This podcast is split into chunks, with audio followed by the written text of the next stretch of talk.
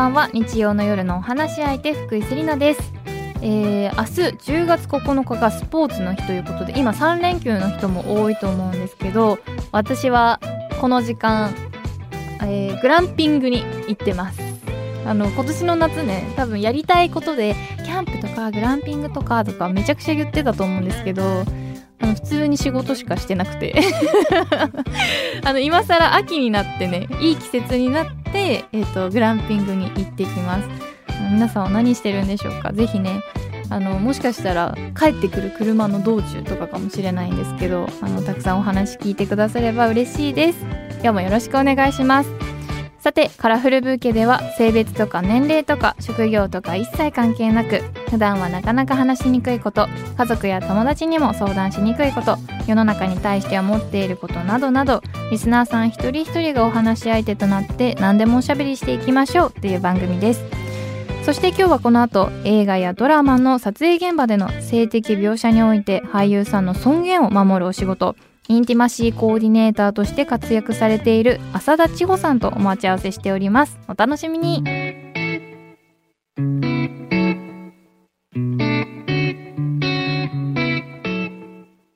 浅田さんは小学いちねんせいの時にすでに絶対私も海外に勉強に行くっていう風に決めていたとあのお伺いしたんですけども強すぎませんかいやな, なんでしょうね、あのすごくこう印象深い出来事があって、えー、その時に私はもう絶対に留学するって決めたんですけど、えー、何, 何がきっかけだったんですか。あの小学校いちねんせいの時に家族でオーストラリア旅行に行ったんですけど、えー、もちろん初めての海外旅行で飛行機に乗るのも初めてだったんですね。でいちねんせいで自分は両親と一緒に飛行機に乗って、もうすごくドキドキしている中、えー、あの私からするとお姉さんというぐらいの年齢の方がふたり、女性が女の子が乗ってきて、で周りに大人がいなかったんですね、はい、でなんかこんな飛行機に乗るなんて、ふたりで子供がふたりで乗ってくるなんて、なんか、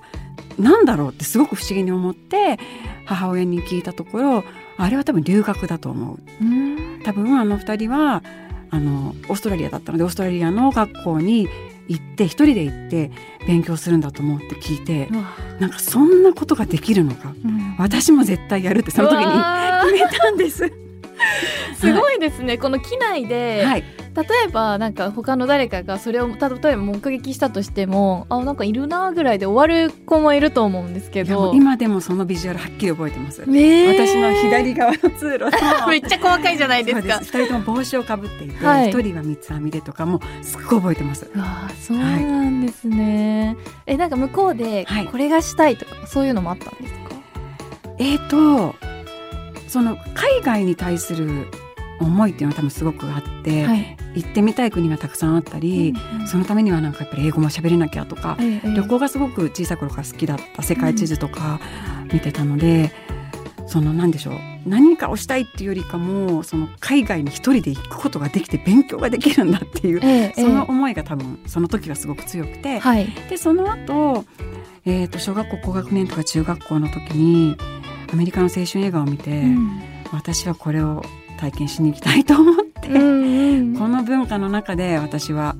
生活したいってすごく思って、はい、あの高校からアメリカに留学しました。いや素敵ですねもうめちゃくちゃ夢のようなこうストーリーだなって思うんですけど、そうでもないです。いやこの後もね、たくさんグローバルなお話伺えると思うので、ちょっと深掘りさせてください、はいはい、よろしくお願いします。お願いします。さあ改めまして、今夜のお話し相手は映画やドラマの撮影現場での性的描写において俳優さんの尊厳を守るお仕事、インティマシーコーディネーターとして活躍されている浅田千穂さんです。よろしくお願いいたします。よろしくお願いします。では改めて浅田さんのプロフィールを簡単にご紹介させていただきます。せんきゅうひゃくきゅうじゅうはちねんにノースカロライナ州立芸術大学を卒業後、東京ディズニーシーや フィファ ワールドカップ日韓共催大会などで通訳を経験。にせんさんねんの東京国際映画祭では審査員付き通訳として参加。その後も舞台や映画で通訳としてのお仕事をされています。にせんにじゅうねんアメリカのインティマシーコーディネーター養成プログラムを修了し、 Netflix の映画彼女では日本初のインティマシーコーディネーターとして作品に参加、以降多くの作品やプロジェクトで活躍されていますということで、では高校からアメリカ東海岸メリーランドの女子校に進学したさださんということで、はい、現地ではどんな生活を送っていたんでしょうか？あ、えっと、まあ、寮生活でルームメイトがいて、はい、えー、ともういちにちさん食その学校のカフェテリアで出てっていう、えー、本当に全部全部ですね。はい。えー、そうなんだ。週末だけ、はい、ごめんなさい、週末だけあの近くのモールに行くバスが出るとか、えー、もう本当にそういう生活だったんですけど、なんかホグワーツみたいなそうですね、すごいですね、はい、それで私あの自分が一人っ子なので、うん、その寮生活がとにかく楽しくて、えー、でホームシックとか全然ならなくて、うわすごい、 すごい親があのちょっとはなってほしいと思うぐらい、えー、本当に楽しくって、はいはい、その後ノースカロライナ州立芸術大学に入学したということで、はい、ここでは舞台芸術を学んだそうなんですが、はい、舞台芸術を選んだ理由っていうのをお伺いしてもいいですか？そうですね、あの、まあ、本当に映画だったり舞台だったりっていうのは日本にいる時からすごく好きで、で実際に高校の時にどういうことを今後やっていこうかなって思った時に、うん、えっと、当時その今言ってた高校で演劇部ではないんですけど、あの年にこうにかいすごく大きなプロダクションがあって、うん、ミュージカルをやったりするんですけど、はい、でその時に私はその表に立つ人ではなくって裏方バックステージの手伝いをしていて、うんうん、で私はこれをなんか勉強したいんじゃないかなって思うようになって、はい、でそういうことをこう考えているうちに、あのアメリカはやっぱりこうエンターテインメントの部分すごく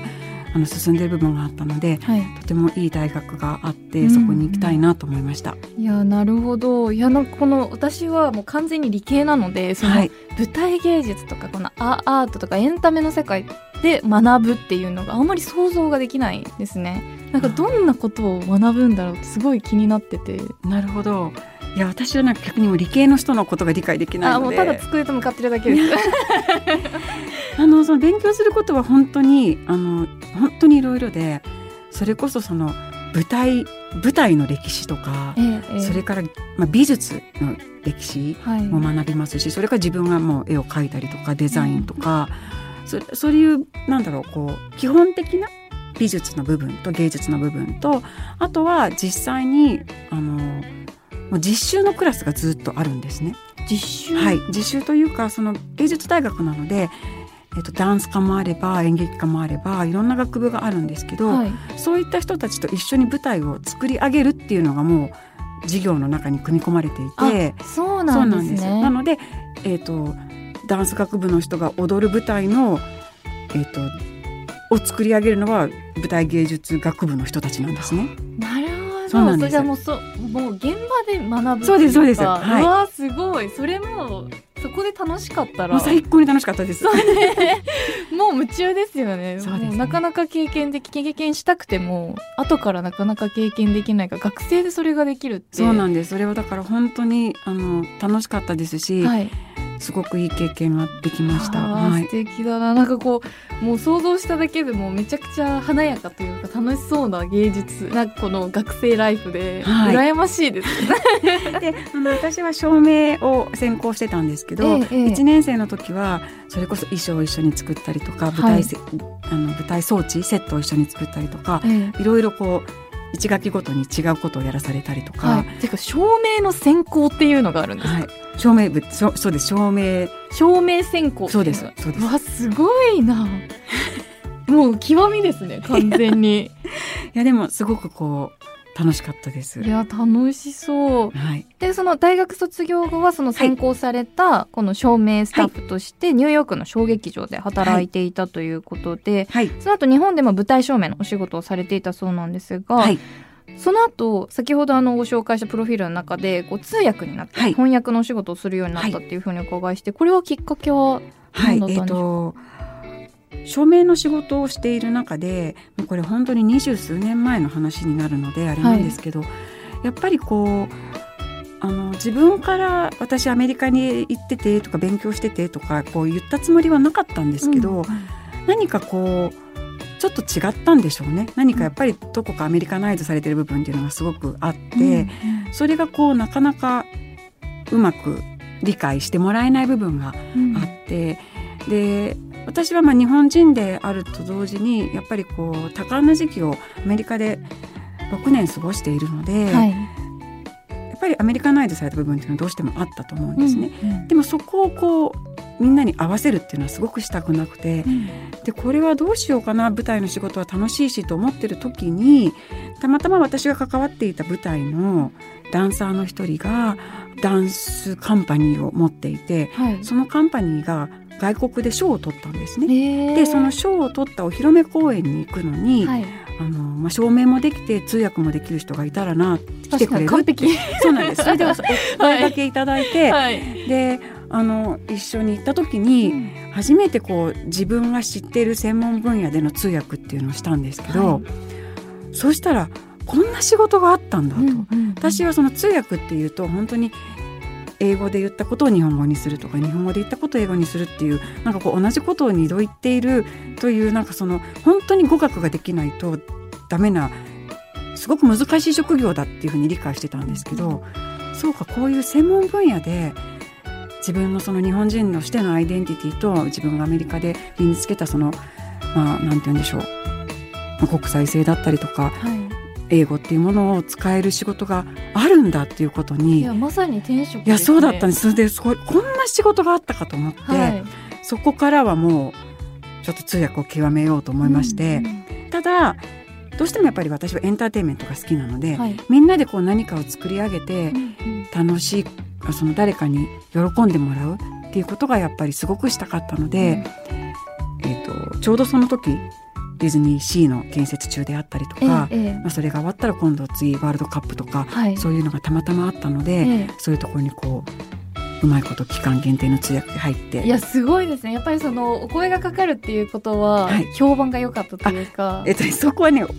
声がかかったんじゃないんです。自分から見つけていったんです。えすごい。どうやって見つけるんですか。いやちゃんと求人 FIFA があるからどこかに求人が求人出てますちゃんと、はい、求人出てるんですか。これ両方とも求人です。求人 何, 何に出てるんですか。この求人、えー、なんだろうちょっともう聞いたことない。もうにじゅうねんまえなんでその特殊な求人マジで聞いたことないです。いやいやありますありますすごい。探そうと思えば出てるんですかね。本当そうです。私これ本当に今、はい、覚えてます。求人ですこれは。いや面白い。そういうのってこう人のつてがないとできないのかなとか、もともとエンタメ界にいないと無理なのかなとか思ってる人もいると思うんですけど、求人を探せばあるんですね。そういうの全部これ求人です。すごい。これはもうそういうお仕事したいと思ってる人には朗報ですね。完全にそうですね。求人、皆さん求人広告しっかり見てください、はい、本当に出てくるのかちょっと未だに信じられないんですけど、もし本当にやりたいってなったらもう求人を見ればいい。そうです。なのでこの東京国際映画祭の仕事っていうのは、はい、それこそ本当に映画の仕事がしたいと思ったんです私、うんうん、この FIFA が終わってしばらくした後に、はい、今度どういう通訳をしていきたいかな。私はやっぱり映画が好きだと思って、えー、でも映画業界に知り合いなんて一人もいなかったんですね、うんうん、で日本映画だとしたら別に通訳はいらないじゃないですか、はい、なのでどうやったら映画業界に私は、うん知り合いが作れるかと思ったら、まあ、これやっぱり英語だと思って、はい、英語映画映画祭だなと思って、うん、で東京国際映画祭の求人を探したんですよ。待って待ってむずとと英語映画そうむずめっちゃむずいですそれ。その発想の転換めちゃくちゃ難しいです。でもでもそれで求人を見つけて、はい、すごい。でこの東京国際映画祭が本当に私にとって大きな転機になりまして、はい、いやすごい。もうきっかけは自分から作りに行動力ですね、はい、本当にそうですね。いやかっこいいいやかっこいいとかじゃなくて本当になんだろう多分はいご縁だと思うんですけど、えー、見つかったんです、えー、そういう求人が。いや面白い。いやでもそこから、はいまあ、インティマシーコーディネーターへのきっかけとなるこの大きな転機を迎えることになるんですかね。えっとですね、うん、にせんさんねんの東京国際映画祭に、はい、私はその事務局に通訳として入ったんですけれども、はい、あのちょうどその時に、まあ、その映画祭なのでコンペティションがあって審査員がいるんですけれども、はい、審査員についてる通訳さんというのがいらっしゃって、うんうんうんまあ、全ての映画を一緒に見てその映画に対してこうお話をして評価をつけていくっていう通訳をする方がいらっしゃるんですけど、はいうんうんうん、たまたまその年にその通訳さんがちょっともうそのままつけなくなってしまって、はい、誰か新しい通訳をってなった時に他のベテランの通訳さんたちはもう舞台挨拶とかもう全部ブッキングされてたんですね。あ、なるほど。で、私は事務局好きっていう何もそのあのこれをやらなければいけないみたいなのがなくって、うんうん、でそこでちょっとやってみないって言われたんですね。でも私からすると、ね、そんなちょっと大役引き受けられないみたいな感じだったんですけど、でもせっかくお声がけ、お声掛けいただいたので、はい、やらせていただいたら、その時に審査員だった日本映画のプロデューサーの方が海外進出をされていた方で、はい、あのちょっと僕の通訳として仕事を一緒にしないかって言ってくださって、素敵なつながり。そうなんです。でそこからしばらく、えーと、その方が、えー、海外との日米合作を作るときに通訳として入らせていただいて、うん、そこで本当に映画の勉強を一からさせていただいて、はい、でその時に知り合った一緒に映画作りをしていたスタッフが、まあ、それからにじゅうねん経ってるので、うん、皆さんそれなりにこう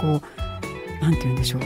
映画でいうとメインスタッフっていう人たちとか、ええ、それからプロデューサーとか、はい、それこそNetflixに勤められたりっていう方になられていて、ええ、それでにせんにじゅうねんにあの当時の人が声をかけてくれたんです。あ、当時の人とかもそれからもしばらくは交流はあったんですけど、はい、あのインティマシーコーディネーターになる人を探しているんだけどどうですかっていうのを声かけてくださったので、はい、うそうなんだ、はい、うわもう超ご縁ですね。いやもう私本当に全てご縁です。もうご縁を信じて、はい、そうかなと思ったところを信じていたら、はい、今こうやってラジオ番組でお話しさせていただいて、すごいです。直感力と行動力ですけど、まあ、その、 あのインティマシーコーディネーターのことについてはこの後たくさん深掘りさせていただきたいと思います、はい、でここであの浅田さんの、 あのリクエスト曲をおかけしたいと思うんですが、今回は何を選んでいただいたんでしょうか。はい、えーと、フジファブリックの若者のすべてをお願いしたいんですけれども、はいはい、この曲を選んだ理由は何ですか。はい、あのまあ、インティマシーコーディネーターについてはちょっとこの後お話しさせていただくんですけれども、この夏数本の作品に関わっていて本当に思い出深い作品がもうたくさんあって、うんええ、でその今年の夏を一緒に過ごした方々のお顔が本当にもう浮かんでくるというか、本当にいい作品に携わることができて、はい、でもう今ちょっとこう夏が終わってきて、うん、夏を振り返るいい曲だなと思って選ばせていただきました。ありがとうございます。ではせっかくなので曲紹介をお願いします。はい、フジファブリックで若者のすべて。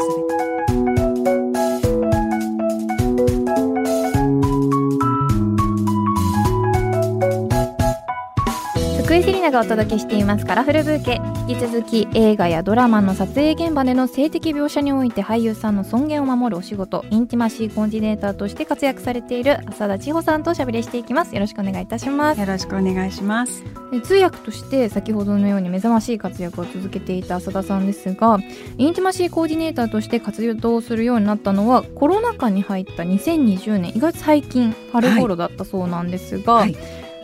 い、きっかけっていうのは何だったんですかね。いや本当に一本の電話なんですけれども、はいええええね、さっきお誘いをもらったってし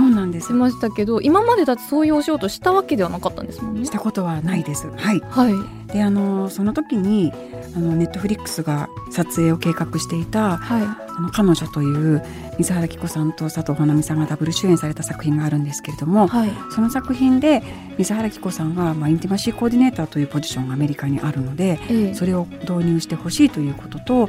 ぱりそのネットフリックスが会社の理念として、うん、あの気持ちよい職場だったりそういったことをきちんと考えている会社なので、はい、そうですね、とっても素敵だと思うんですけれども、うんうん、それでこうインティマシーコーディネーターを導入しようという話になったんですね、はい、でただ日本にその時にインティマシーコーディネーターがいないということが分かって、あ、一人もいなかったんですね。いなかったんです、その時。なるほど。じゃあどうしようってなって、でじゃあ日本で育ててその人に今後やってもらおうという話になり、じゃあ誰になってもらおうかという時にも本当にありがたいことに私に声をかけてくださったんですけれども、はい、多分そのまずトレーニングを受けなければいけない資格のための、はい、それが全て英語ということと、はい、あとその現場を分かっていないとそれがなこう勉強する中で現場の基礎知識がないとわからないとか、はい、あとは私がその通訳としてキャストとスタッフ、監督と俳優という間の通訳をしていたこととか、多分条件的にいろいろといいかなと思っていただけたようで、はい、うんうん、いやもうぴったりというか、その通訳ができるだけではダメだし、はい、現場のことも分かってなきゃいけないし、こう監督さんと俳優さんのこの絶妙な気持ちも分かんないといけないし、はい、ってなったらもう浅田さんしかいなかったですねきっといやいやいやいや、あのでも本当にあのお声掛けいただいて、うん、ちょっと最初はあの本当に悩んだんですね、はい、すごく素敵な職業だなと思ったと同時に、今の日本で受け入れられるかなとか、うんうん、これは多分受け疑われるんではないかなということがこう容易に想像できたので、はい、やっぱりちょっと考えました。特にその時私よんじゅうよんさいだったんですけれども、その時そうですね、幼稚園の娘がいて、この今から新しいことに挑戦する、それもちょっと多分大変だぞっていうのが分かっていたので、うんうん、あのやっぱりちょっと迷いはあったんですけれども、はい、でもやっぱり考えた時に人間の尊厳に関わるすごく大事な仕事だなと思ったことと、えー、そのやっぱり映画業界がいろいろ問題を抱えていて、なかなかこう一人では変えられないんですけれども、この仕事に私が就いたら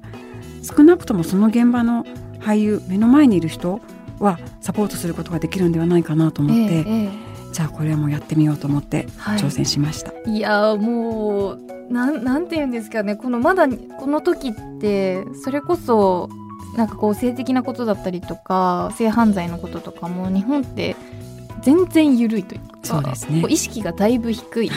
状態だったと思うんですけど、はい、な, なんだろうこういう面でこう日本ってすごく遅れてるイメージが私の中にあって、はい、私も遅れているというイメージはあります。なんか体感でこの浅田さんの中では、この浅田さんが入ってにせんにじゅうねん頃から今になってこう変化とかってあるんですかね。あ、えーと、私は変化は感じています。ゆっくりですけれども、はい、確実にやっぱりそういった意識は高まってきていると思っています。いや、なんかそれってもうもしかしたらその浅田さんがインティマシーコーディネーターっていう職について、なんかそういう人が現場にいるようになったから意識も変わってきたのかなって思ったりもするんですけど、はい、実際はどういうお仕事の内容をされてるんですかね。はい、えー、と一言で言うと、映像制作においてえヌードであったり疑似性行為、それから性的な描写や接触があるときに、まあ、そういったシーンを演じられる俳優の皆さんが精神的にも身体的にも安心安全に演じられるように、かつ監督がやりたい見せたい描写というのを最大限実現するためにコーディネートをするという仕事なので、はい、うんうん、えーと、そうですね、まあ、脚本を読ませていただいて、ここはもしかしたらインティマシーシーンかなというシーンをピックアップしていって、うん、それを監督に、ここはあのこう書いてありますけど、えーとまあ、ふたりは愛を確かめ合うって書いてありますけど、これはどういうことですか、うんうん、ふたりはどういその時の服は着ていますか、はい、布団はかぶってますか、うんうん、とかそういったことをこう聞いていって、はい、えーと、それを今度俳優の皆さんと確認をします、はい、でそこで同意を得られたことのみ現場ではするんですけれども、うんうん、もちろんその監督の希望すること全てが皆さんできるわけではないので、はい、そこであこれぐらいしかできません、ここまでしかできませんということであれば、それを監督に戻して双方が納得した同意をしていることを当日撮影するというお手伝いをしています、えーはい、いやなんかこういう風に聞くと、なんかこう今まで知らなかったことがすごくたくさん出てくるというか、まずなんかこうイメージだとこうアートとかエンタメとかそういう世界ってもうなんて言うんだろう、もう表現が全てみたいな価値観ももちろんあるわけで、はいはい、それはあると思います。でもプラスそのあの人権とかがある中で、もう個人の意見だったりとかそういうのって今までも反映されてたのかなって個人的には思ってたんですけど、やっぱりこういう職業が必要だっていうことはなかなか言えない現状だったりとか、はい、こう言ってしまったらもしかしたらその役を脅かされたりとか、はい、その通りですね、そういう現状があったっていうことですよね。そうだと思います、うんうん、あのもちろんそのインティマシーコーディネーターが入る前からあのしっかりと配慮されてた現場っていうのももちろんあるんですね、ええ、ただそういった現場でないところで傷ついた方がたくさんいらっしゃって、うんうん、あとその配慮しているとしてもその感覚が個人レベルだったので、はい、すごく配慮している人と全然気にしない人が現場にいた時に、うん、その時ってやっぱルールができないじゃないですか、はい、じゃあ配慮してる人はいるけどしてない人もいるっていう現場になってしまうので、うんうんまあ、そのインティマシーコーディネーターが入ったことでそのルール化というか、はい、みんなでこれを守っていきましょうということが決められたので、うんうん、皆さんそういったことでもやっぱりこう意識が高くなってきてると思います、うんはい、いや本当に必要なこう今までなかったのが、まあ、おかしいぐらい本当に必要な、ねねはい、あの職業だと思うんですけども、ちなみにそのアメリカでインティマシーコーディネーターの養成プログラムを、はい、あのお受けになったということで、はい、ここでこうどういうことを学ばれるんですかね。そうですね、あのまあ、基本的にその座学でいろいろ勉強したんですけれども、えーとまあ、ジェンダーセクシャリティ、それからハラスメントとは何か、うん、それから、えーとトラウマはどういった時にトラウマになってしまうか、うんうん、それからそうですね、そのアメリカの俳優組合がどういったものなのか、はい、そこのガイドライン、あと何ですかね、実際にその同意を得るということがいかに大切なことで、はいまあ、そのやり方、はい、監督や俳優とのコミュニケーションの取り方とか、まあ、実際にこう台本などを使ってケーススタディのようなこともしたり、はい、あとはその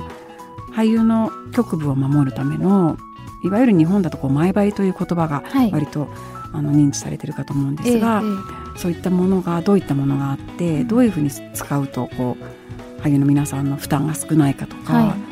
あとはどういうアングルでどういう体勢だと安全かとか、うんええ、本当に多岐にわたりました。あ、そうなんですね、はい、いやすごく難しいですし、なんかこのこう映像を撮るっていう面でやっぱりその監督さんとか表現したいことと、はい、でもそのその規約にのっとると表現できないことがあったりとか、はい、いろいろ難しい部分があると思うんですけど、はい、私は完全にその俳優さんたちの心の健康が全てだと、はい、その通りですね、はい、思っていて、でもこういう面でこの日本ってそういうの入ってるイメージ、そういうことにめちゃくちゃケアしているっていうイメージがさっきも遅れてるっていうふうに言ったんですけど、うん、こう浅田さんにこう仕事が入り始めたというか、はい、もうこういうインティマシーコーディネーター入れていこうみたいな風潮になってきたので、はい、やっぱここ最近なんですかね。そうですね、うん、あのまず私がにせんにじゅうねんの春にトレーニングを受けて資格を得て、はい、初めて撮影に参加したのが、まあ、先ほどの Netflix の彼女なんですけれども、それがにせんにじゅうねんの夏に撮影してたんです、はい、でその配信が始まったのがにせんにじゅういちねんの冬なので、はい、そこでその作品を見てクレジットにインティマシーコーディネーターっていうのを見つけた新聞記者の方が取材してくださって新聞に載ったのが、多分インティマシーコーディネーターという言葉がこう初めてあの日本でですけれども、はい、お社会に出たのかなと思います。もうファインプレーですね。ありがたいです。で、はい、最高ですね、はい、でそこから、うんえーとまあ、でもそうは言ってもまだまだその時は業界内でも全然知られてなくて、うんうん、でネットフリックスはあのその彼女の先もどんどんインティマシーコーディネーターを入れていこうということだったので、はい、いくつか作品が続いていく中で、うん、やっぱりその俳優の皆さんの間の口コミみたいのもあって、はいはい、あの入っていたと、うん、入っているとすごくやりやすかったとか、うん、そういう言葉もいただいて、えー、あ、それすごく気になるんですけど、はいはい、あの先ほどもあのすごく気にする人とあの全然気にならない方たちがいるっていうふうに言っていて、はいはい、こう心の中では気にしてる俳優さん、はい、本当は入ってほしいとか本当は言えなくてもっとケアしてほしいと思ってる俳優さんって浅田さんの体感的にはどれくらいいらっしゃるんですか。えーとすごく難しいですね、うんうん、あの気にされない方っていうのももちろんいらっしゃるんですけど、はい、あの最終的に最初にお話をしてあまり自分は気にしないあの何でも大丈夫みたいなことをおっしゃる方いらっしゃるんですけど、うんうん、撮影が終わるといやいてくれてよかったってすごく皆さん言ってくださるんですね、うんうんはい、なのでインティマシーコーディネーターがいてもいなくても自分はあまりあの関係ないと影響はないと思ってる方でも、はい、やっぱりそれって共演者がいたりすることなので後からなるほどねって思ってくださるみたいなんですね、えーえー、自分はよくても相手は嫌かもしれない、うん、でもその相手が嫌だってどうやって分かるんだろうとか、うん、そういうふうにこう考えてくださって、はい、あの本当に最後に強い握手を求めてくださる方とかいらっしゃるの で, で、ねはい、なんかこう自分で気づいてなかったちょっと嫌だと思ってた部分とか、はい、こう潜在的に言えないと思ってたことだったりとか、はいまあ、その相手の考えてることだったりとか、うんうんうん、こう言語化してちゃんと起こしてくださるっていうのが、はい、めちゃくちゃ貴重な存在なんですね。そうだといいですね、うんはい、あのやっぱりお話をしていく中で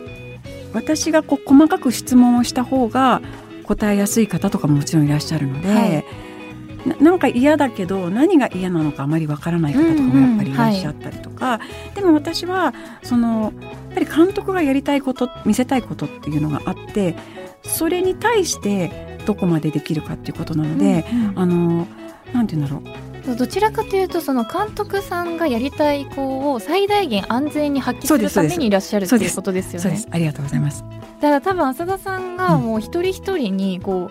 うなんていうのほぼカウンセラーに近いというかこう一人一人に合わせてこ, うこの人何が嫌なんだろうかってこうやったら言いやすいかもしれない逆にあんまり聞きすぎない方が自分から言いやすいかもしれないとか多分調整しながらやられてるんですよね、はい、その感じがすごく伝わってきて、うんうんはい、いやなんか も, もし私はもう演技なんてやったことないですけどもう現場に浅田さんがいたらめちゃくちゃ心強いだろうなってすごいもう容易に想像できます。ありがとうございます。この後もこのお仕事のことを深く深掘りするんですがあのここで一曲お送りしたいと思います。セルフタイトルアルバムがくがつにじゅうににち金曜日に世界同時発売となりました。チャイでパラパラ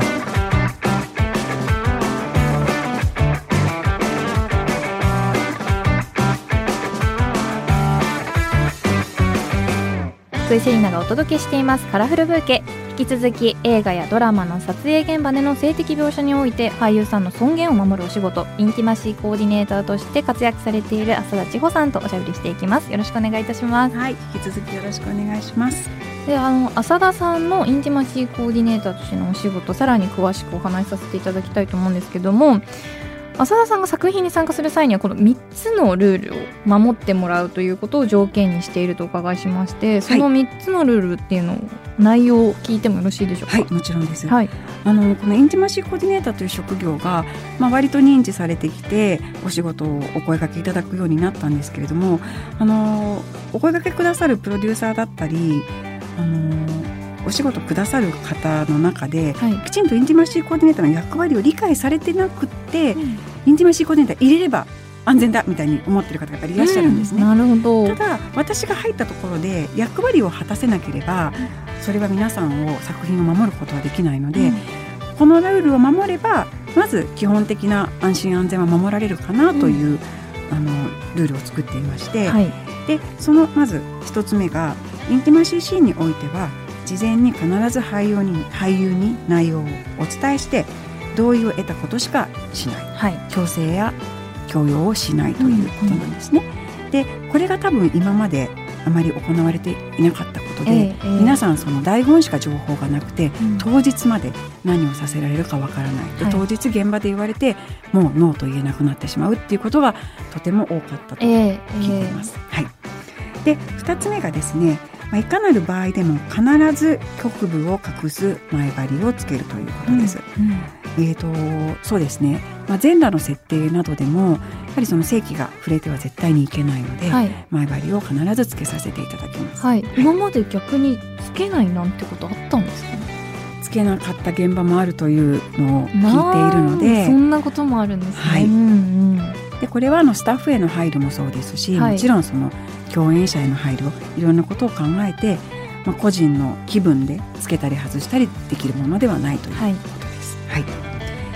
い、でみっつめがインティマシーシーンはクローズドセットという、まあ、最小人数のスタッフで撮りましょうという方法をとっています、はい、それはそのカメラのところにカメラの周りにいる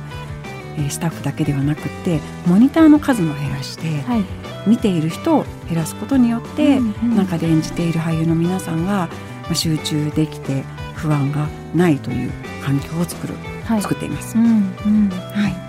ありがとうございます。いやなんかこれってもう、もう個人からするとめちゃくちゃ普通のことやんって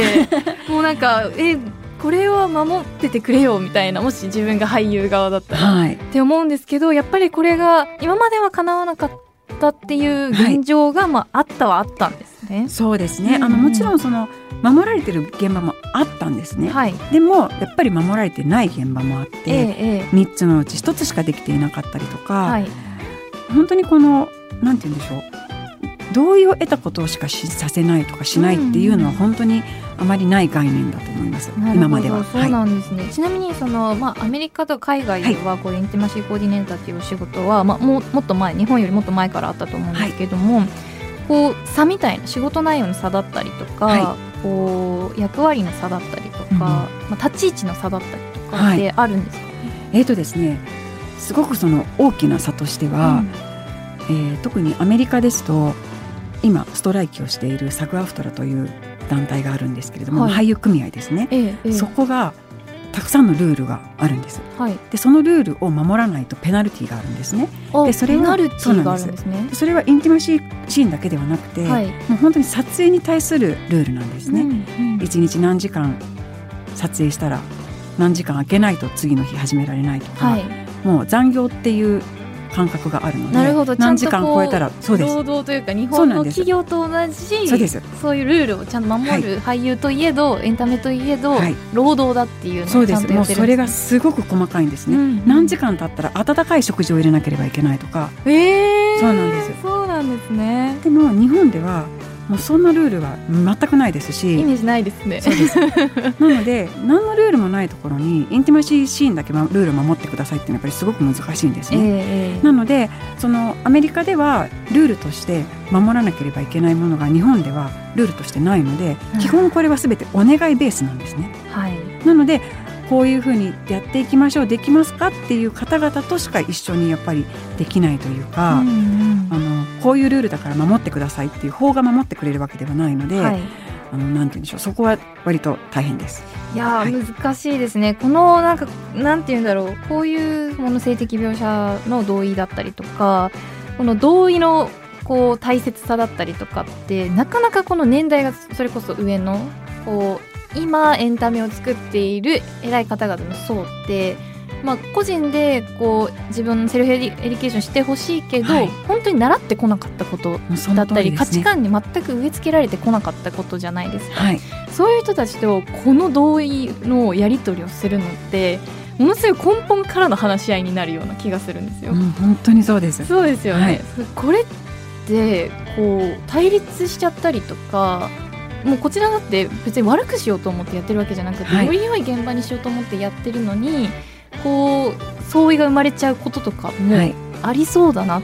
てすごい難しい立ち位置なんじゃないかなって感じます、はい、そういう大変な現場もたくさんありますし、えーえー、でもその年配の方でもアップデートしていかなきゃって思ってる方もたくさんいらっしゃって、えーえー、そういうアップデートしなくちゃって思ってる人たちとはやっぱりこうやっていくときにすごくやりがいを感じるというか。そうですよね、はい、むしろその監督さんとかそういう方たちが後から訴えられたりとかそういうのを守るような立場にもなりうる な, んです、はい、なって思うんですけど、はい、でもやっぱりまだ理解が及んでないとなんかこう邪魔されるんじゃないかとか、ね、なんかこう構えちゃうような。そうです。だから本当に理解してもらう、どういう仕事なのかっていうのを理解してもらうっていうのがものすごく大事になってくるのかなって。いや、すごく本当にその私の職業を役割をやっぱり理解していただけないと、うん、自分は現場で何もできないので、はい、そそのためにもこのガイドラインを設けたというか、はい、ここだけでもとりあえず理解してもらってやっていきましょうということであれば、うん、あのうまくいくんですけど、はい、このみっつでさえもやっぱり守れないっていう方はいらっしゃるので、うん、わあ、難しい難しいことではないはずなんですけどでもそれをこうインティメシーコーディネーターの須田さんが言ってくれるから叶えられるっていう、まあ、この未来が明るいものだと思うんですが、はい、そもそも今足りてるんですか、インティマシーコーディネーターって。今は、えーと、私が把握している限り資格を持って活動し日本で活動しているのはふたりなので、はい、あのふたり。そうなんです、はい、足りてないです、えーはい、絶対足りないです足りない絶対って、もう毎期毎期だってちゃんとこの恋愛の、ね、ラブストーリーだったりとか、はい、ある、ね、ネットフリックスはいっぱい出るし絶対足りないですよね、ふたりって。そうなんです、足りてないので、はい、あの今私がなんとか育てられないかということで今進めているんですけれども、はい、ええ、現状ですと英語圏でしかトレーニングを受けることができないんですね。あのもちろんオンラインとかは大丈夫なんですけど、英語が理解できないと、はい、あのプログラムを理解することができないので、はい、まず日本人にちょっと一個ハードルがあります、ね、そうですね、うん、なので日本語であの受けられて、そしてそのやっぱり私が受けたアメリカのトレーニングだけだと私もいろいろこう大変なことがあったので、うんうん、このさんねんかんの間に自分なりに日本のやり方、日本の撮影方法に合わせてきた部分があるので、はい、そういったことをあの身につけてもらって、うん、一緒にお仕事できたらなと思ってます、はい、でやっぱりこのじゃあインティマシーコーディネーターに、はい、じゃあなりたいっていう人も、例えばこのラジオを聞いたりとかして、はい、我こそなりたいって思う人もいると思うんですよ、はい、でこれがどうやってアプローチすればいいですか？そうですね、えーと、あのたくさんお問い合わせをいただいていて、うん、あのそういったプログラム、そういったトレーニングをするのであれば、はい、あの教えてくださいという方たくさんいらっしゃるんですけれども、うん、そうですね、もう少しであの公式の発表ができると思います、はい、じゃあどこを見てればいいですかね、えー、とさださんの私のツイッターと か, とかあとホームページがあるので、はい、あのもし何か発表する場合はそこからになると思います、はい、これは絶対フォローしておいた方がいいですそうですねそうですね、だってなりたいってなったら、まあ、求人で探すのは一歩大変だと思うんですよ私個人的にはそうですね、はい、あの今はまだ求、そうですね、求人ではないですね、求人ないですよね、多分、えー、生徒募集ですね今は、えーえーはい、そうですね、難しいと思うので浅田さんをフォローしておくのが一番近道なんじゃないかなと思いますでこの後もこう浅田さんご自身の目標だったり、はい、こう夢とか野望ってありますか？そうですね、うん、あのまあ、とにかく今足りてないという現状があるので、インティマシーコーディネーターが足りてないという現状があるので、はい、足りないということだとなかなかこう必要とする現場にいけないというか、必要とする現場もあ人数いないからなみたいな感じでこう、はい、全然増えないと思うんですね現場、うん、なんか今の現状だと海外だったらもしかしたらいやもう、いやもうなんか頑張って、はい、引っ張ってこようっていう、 こう力が働きそうですけど、日本だとまだそこまでにはならなそうですよね、なってほしいですけど、そうですね、うん、なのでとにかくそのインティマシーコーディネーターある程度増やして、はい、もうインティマシーシーンがある作品であればもう絶対にインティマシーコーディネーターが入っているというもう当たり前になって、うん、あのこう話題にならないぐらいの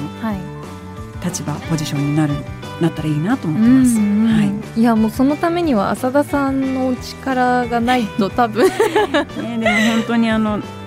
なんでしょう、なかなかこう自分の引き受けている現場で忙しくて、うんうん、どうしてもそのプログラムのことがトレーニングのことが今後回しになってしまってるんですけれども、はい、本当にこれは早急に解決しなければいけないので今ちょっと頑張ってます、ええええ、はい、よろしくお願いします。でもないです、はい、いやちなみにそのインティマシーコーディネーターになる上で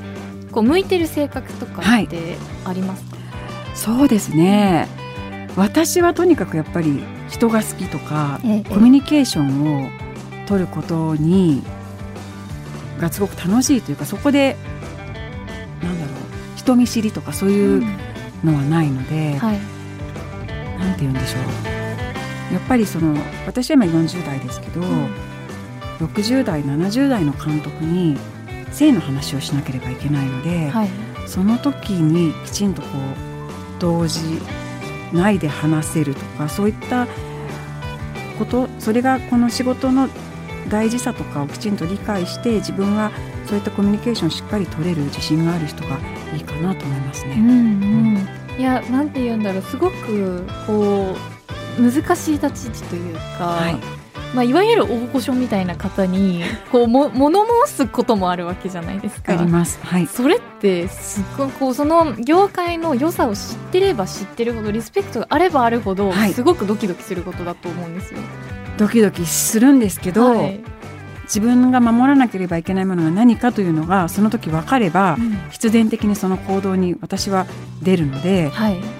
まあ、それが結果プロデューサーに怒られたこともあります、うんうん、でも私はその時それが必要だと思っていたのでっていうことですけどね、はいはい、だからこのしっかり学んでこの自分を発揮するっていう気持ちも学びながら浅田さんにこうしごかれていくあのしごくとかじゃないねでもメンタルもやっぱりこう育てないとこうできない職業なんじゃないかなって、それはも う, こう大事な仕事だからこそこう折れない心というか、そうですね、もうなんか必要なんじゃないかなっていう。だってそこがブレちゃったら、そうですね、その俳優さんが嫌な思いをすることに直結するわけじゃないですか。 そうですね、でも逆に頑張ったら俳優さん完全に守れることにも直結するから、はい、すごくこう責任のある重要なお仕事なのかなっていう、はい、なんか今日すごく分かって あ, ありがとうございます。なんかたくさん増えるといいなと思います。そうですね、はいはい、ありがとうございます。ありがとうございます。いやもうたくさんあの面白い話を聞かせていただいたんですが、残念ながらそろそろお別れの時間となってしまいました、はい、最後に今日浅田さんがリスナーの方々に届けたい一言を花言葉にして番組で素敵な花言葉のブーケを作りたいのですが、言葉いただいてもよろしいでしょうか。はい、えー相手の立場になって考えるっていうことを私は大事にしているんですけれども、はい、あのーまあ、その映画制作では例えば監督とプロデューサー対俳優というか、そこにどうしてもパワーバランスが生じてしまうんですね、うん、でそれはあのいわゆるその普通の職場でも上司がいて、まあ、先輩がいて自分とか、そういうどこにでもそのパワーバランスってあると思うんですけれども、はい、その時にそれは変えられないものだけれども、お互いが相手の立場になって考えればすごく理解が深まることってたくさんあると思うんですね、はい、そのパワーバランス の, その強者の方っていうのは自分がいかに力を持っているかっていうのを理解して相手に何か話をするとか、はい、うん、そういうことを少し気をつける。どちらの場合においても相手の立場になって考えると、これは言ってはいけないなとか言わない方がいいなとか、うんうん、こういうふうに言ったらいいかなっていうことがすごく想像できると思うんですね、うん、なので相手の立場になって考えればいろいろな問題が私は解決するといつも思ってます。いや本当にそうだなと思いました。なんか言葉に表せないんですけど花言葉のブーケ求めといて言葉に表せないんですけど、でも本当そこに尽きるんだなっていうのがすごく今日お話ししていて分かって、はい、これからも活動を応援しています。あ、ありがとうございます、はい、ありがとうございます。浅田さんからいただいた花言葉、しっかりとカラフルブーケに束ねていきます。さあ、そしてお知らせなどはございますでしょうか。はい、えーと先日 エヌエイチケー の大奥シーズンツーがの放送が始まりまして、はい、えーと大奥シーズンワンに引き続きインティマシーコーディネーターとして参加させていただいているんですけれども、はい、本当に素晴らしい作品に仕上がっているので、うんうん、そちらをぜひ皆さんに見ていただければと思います、はい、私大奥大好きなんで、はい、絶対見ます。ぜひご覧になってください、はい、あと浅田さんのツイッターですね、なんて検索したら出てきますか。あ、なんだろう、多分地方浅田だと思います、はい、地方浅田で出てきます、ね、はい、はい、出てくると思います、はい、皆さんあの興味ある人絶対フォローしておかないと多分求人はないと思いますもう求人で始まり求人に終わるみたいなそうです、ありがとうございます。というわけで浅田さん、今日はありがとうございました。ありがとうございました。